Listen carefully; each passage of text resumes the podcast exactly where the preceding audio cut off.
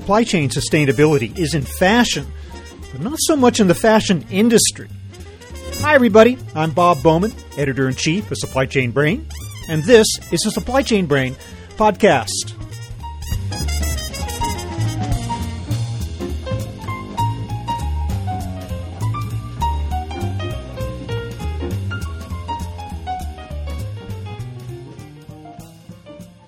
The fashion apparel supply chain is hugely complex, consisting of multiple tiers of suppliers, mills, manufacturers, and distributors located all over the globe. So it should come as no surprise that apparel retailers have poor visibility into that extended supply chain, making it difficult to meet standards for environmental responsibility and compliance with human rights. On today's episode, we'll get a glimpse into just how good or bad a job they're doing with the help of Vivek Ramachandran, CEO of Sarai, creator of a B2B platform linking brands and their suppliers. Sarai's recent report, entitled Moving the Needle Threading a Sustainable Future for Fashion, surveyed more than 200 companies globally.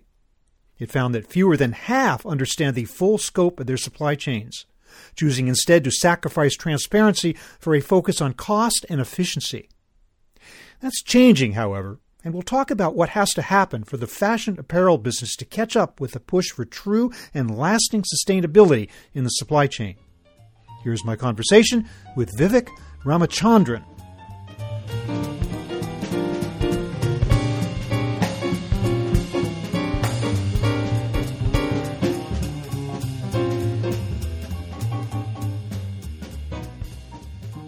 Vivek Ramachandran, welcome to the show. Good to be here. Thanks, Bob. And thank you for being with me. I really appreciate it. So tell me a little bit about this new report called Moving the Needle Threading a Sustainable Future for Fashion. What were you out to do with that? Who did you survey? There's a huge emphasis across the world today in every industry on sustainability. What we wanted to do is understand how equipped is the fashion industry to meet their sustainability targets and to take sustainability seriously. The first step to achieving any target is being able to measure where you are. So our starting point was how much does the industry know about itself? How well do companies understand their supply chains?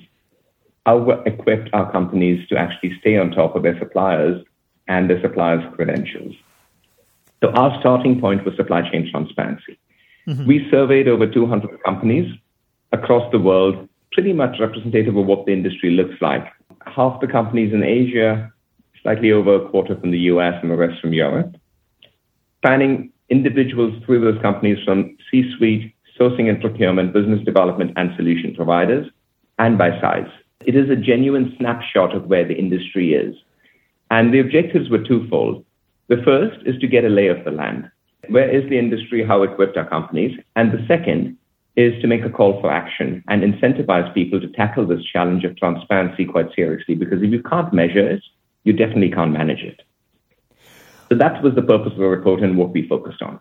Okay, so tell me what is the biggest takeaway from the survey in terms of something that came to you as a surprise or some major conclusion that came out of this that you might not have expected? What did you learn about the industry from this survey? Three big things jumped out at me. Unsurprisingly, everyone talked about how important this is and how it's a priority for them. So that wasn't a surprise because we knew that going in.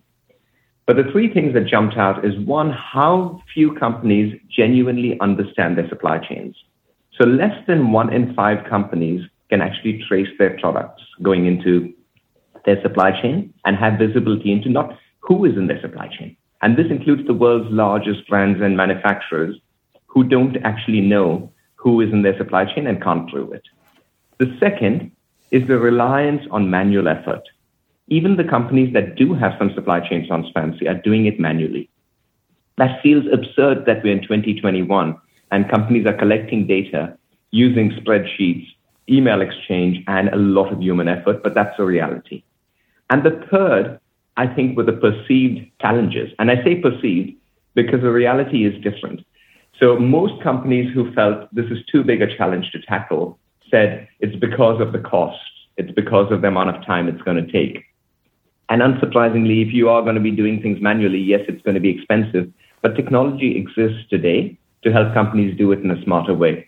So, how few companies actually have visibility into their supply chain, the reliance on manual effort, and the perceived barriers to actually tackling it.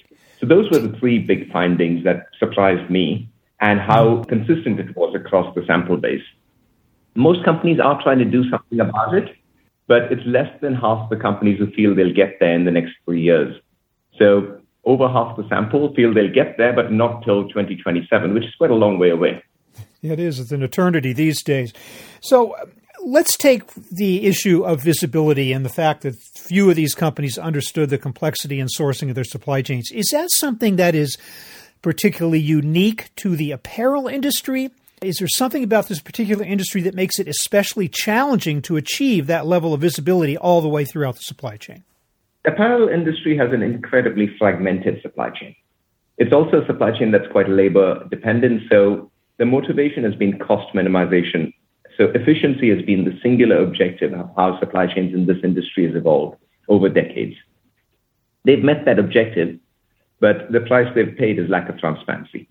That said, I think it would be the same finding in any other industry with fragmented supply chains. So food and agriculture, retail more broadly, FMCG. There would be some industries where you've got big OEM manufacturers like automotive, where I think you have more transparency, but tracing materials all the way down to the country of origin, I would venture to say it's going to be true in every industry we look at. Just will have different flavors around what the challenges are. Is there something unique about this industry, though, to the extent that there's so much subcontracting and multiple tiers of producers and suppliers, some of which are completely invisible to the end buyer? Is that something that marks this, this industry in particular? Yes, so subcontracting, I think, is quite unique to apparel. But I'm pretty sure when you look at the food industry, the farms from which the food come and versus where the seeds have meant to have been sent are going to be quite different too. So subcontracting is definitely one feature. The second feature is how unsophisticated the upstream suppliers are. Furthest upstream in this industry tend to be the farms, for cotton, as an example. So extracting data is incredibly difficult. So some of the mills we talk to, they don't even have ERP systems which generate purchase orders. They're verbal contracts or WhatsApp or WeChat contracts between buyer and seller. So subcontracting, for good and bad reasons, is, exists in this industry. And the level of digital adoption is very, very low. And when raw materials come from individual farms or sources and then they're gathered together as a group at, say, a mill, it becomes invisible, does it not, as to where the individual sources were? You just have the mill itself as the next tier. So, is it the case that a lot of apparel manufacturers can't see any farther beyond the mill because it's sourcing from so many different places? Today, that's definitely true. But I think with a distributed platform solution, it makes it easier for the individual sources to contribute data. So our clear message to the industry is this is going to be a journey. You're not going to get all the data you want in the next year, but you have to embark on the journey and you have to do it in a collaborative way. So if all you're doing is collecting data and there's no incentive for the data provider, the industry will never get out of this mess in terms of having opaqueness. You need to incentivize the data provider either by giving them more business or by giving them recognition for the relationship that they can benefit from. And then you can have a distributed database. The simplest analogy is think about how LinkedIn works today. Gone are the days where we collect Rolodexes of business cards and walk around with our physical con- our contacts in a physical form. There's only one person accountable for keeping my LinkedIn up to date, and that's me. That's the world we want to get to, where the farmers the yarn suppliers, the fabric mills, and the manufacturers upload data on their terms. They decide who sees it, and they incentivize to do it. What is the price that these companies are paying for their lack of visibility and control? I take it obviously it, its cost is one big thing. Also, human rights and concerns about that. I mean, how do they think that they're suffering or at a disadvantage because of this problem that you've identified in your survey? The most physical impact to the US companies today is shipments being stopped at the border because they can't prove country of origin. So there are withhold and release orders that the US Customs and Border Protection Agency has in place. And a lot of companies are struggling to meet the requirements where the burden of proof is on them to prove the absence of cotton from Xinjiang, for example, or to prove the country of origin. The second is you do have a whole new swathe of consumers, whether they're Gen Z consumers or just more environmentally conscious consumers who care about where their products are made. And I think if you don't give them the transparency and the confidence that you not just know who's in your supply chain, but you take accountability for their actions, you're likely to miss out on a chunk of that market. And thirdly, ESG investment, uh, investing is becoming bigger. Banks are trying to finance sustainable products. So you're going to miss out on investor opportunities. You're going to miss out on financing opportunities. So it's not just the cost of do, not doing things the wrong way. It's the opportunity of doing the right things the right way, which companies are going to miss out on. Do these companies feel that the ultimate consumer is starting to care more about environmental and social governance issues than they might have before?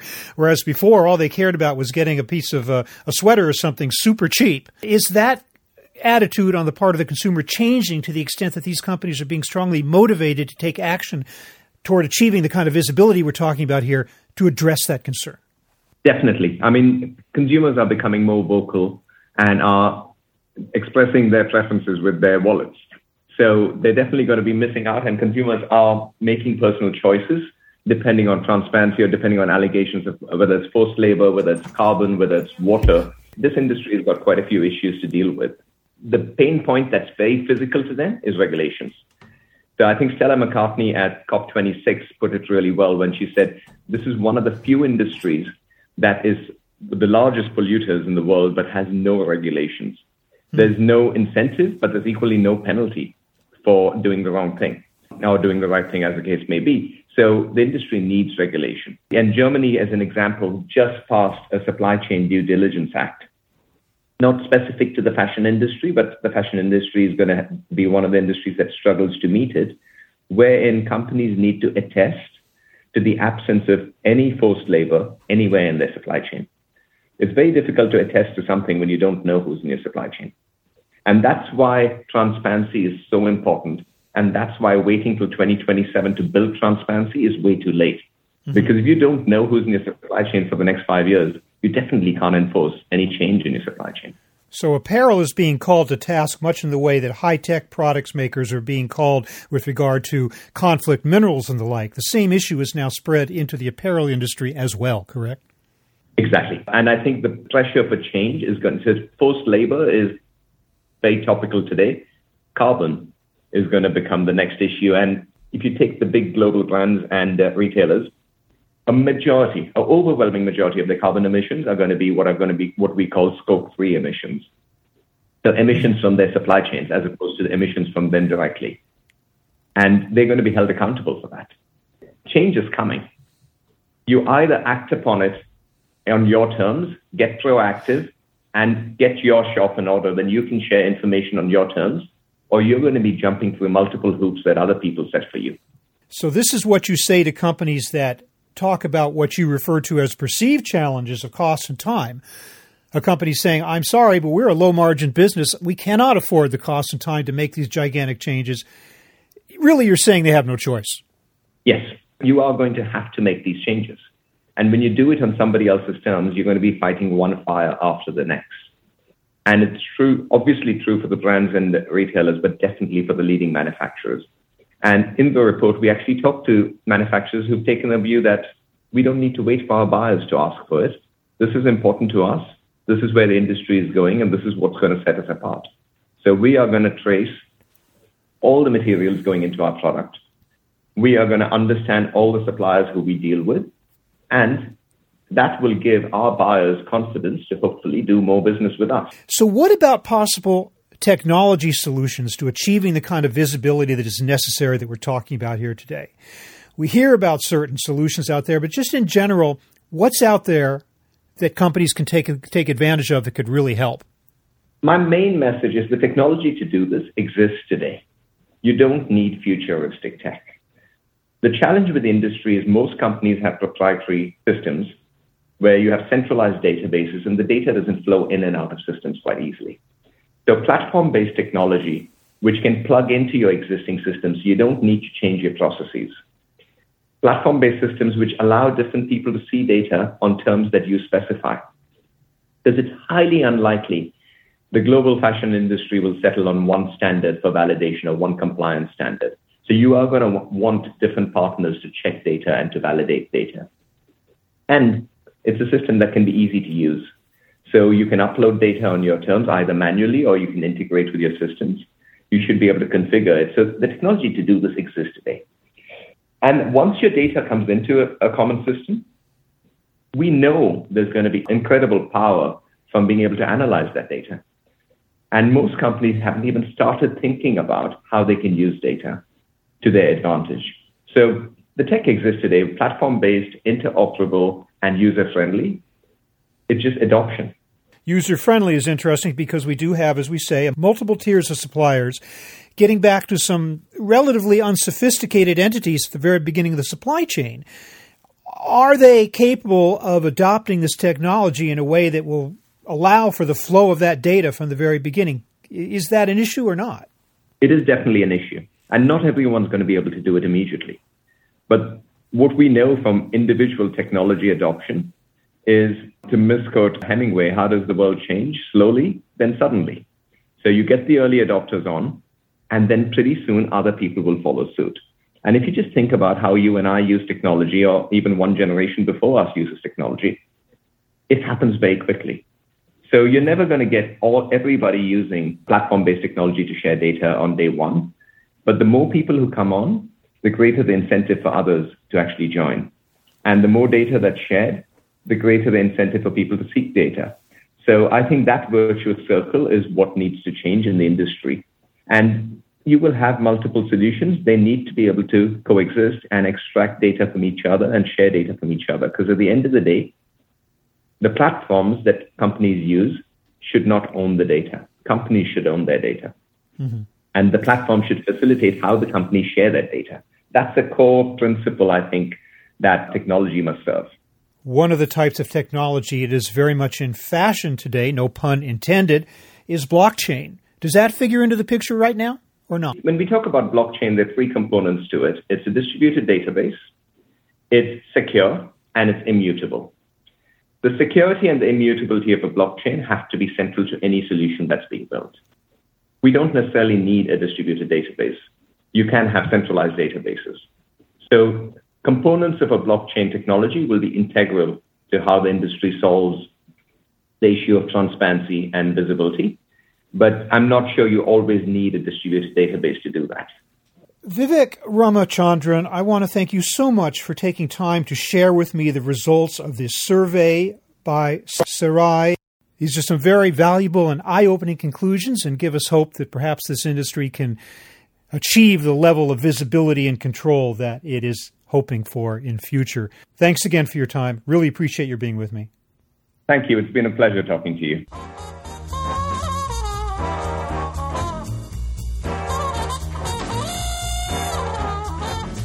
That was my conversation with Vivek Ramachandran of Sarai, talking about transparency and sustainability in fashion apparel supply chain. We're online at www.supplychainbrain.com, we post a new episode of this podcast for streaming or downloading every Friday. You can also read my think tank blog, watch thousands of videos, and access all of our other content, including the digital edition of our magazine. Look for us on Facebook and LinkedIn, follow us on Twitter at SCBrain, and also watch videos on our YouTube channel. You can also download or subscribe to the podcast on Apple Podcasts. Got any comments or suggestions on this or any episode? Email me at rbowman at supplychainbrain.com. Stay well and see you next time.